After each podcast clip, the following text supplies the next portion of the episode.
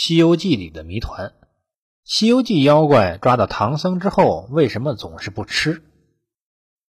唐僧在取经路上被妖怪抓住的次数很多，而这些抓住他的妖怪当中，有不少是想要吃他的，但最后却都没有吃成。这是一个普遍现象，也是一个耐人寻味的现象。那么原因在哪儿呢？或许我们可以从黄风怪那里得到一些启示。首先，妖怪们抓到唐僧以后，害怕孙悟空等人来找麻烦，所以要等到把孙悟空等人干掉，或者等到孙悟空等人放弃营救唐僧之后，才敢放心吃。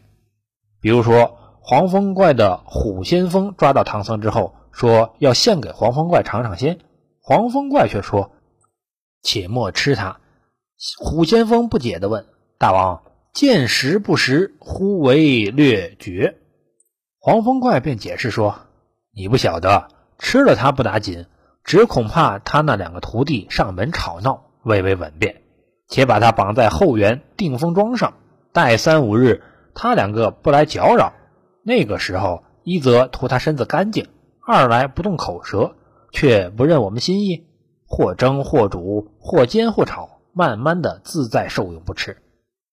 第二，刚抓住人，胃肠里面还有一些不干净的东西还没有处理，吃了不卫生，所以要放上几天，等身子干净了再吃，才不会伤身体。黄风怪对虎先锋的话里也有这么一句，图他身子干净。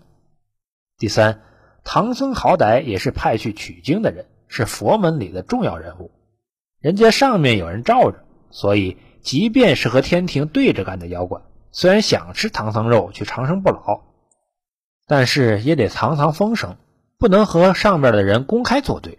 抓到之后，先放上几天，看看有什么影响没有。如果没有，再吃也不迟啊，这样才保险。第四，唐僧肉不好分配。如果是自己一个人吧，好说，怎么吃都可以，或蒸或煮或炸或烤，吃多少都行。或半个，或囫囵，或胳膊，或大腿，但是偏偏自己手下又养了那么多人，个个都想长生不老，一个罩不住，说不定就去报案或者漏风了。所以这个吃的方式和分配问题就成了大事儿。怎么分？是民主投票抉择，还是抓唐僧的功劳大小分配？难，一时间搞不定，这得多耽误几天功夫。第五。妖怪大佬们差不多都和别的妖怪大佬有牵连，个个也都打着唐僧的主意，而且估计都有眼线，这也是个问题，必须得考虑。不然，当自己独吞后，周围的妖王、魔王都和自己翻脸为敌，刚刚长生不老，接着就被群殴打死了，那岂不是太不值了？最后，唐僧危急时刻背诵乌巢禅师的《般若波罗蜜多心经》。这可能也是一个保护措施。以乌巢禅师的为人，说谎话的可能性很小，所以背心经而保命的说法应该靠谱一些。当然，还有那些暗中保护唐僧的四支公曹、五方揭谛、六丁六甲、护教伽蓝，应该也做了努力，最起码防止了那些偷腥的小妖怪。所以，唐僧肉也不是那么好吃的。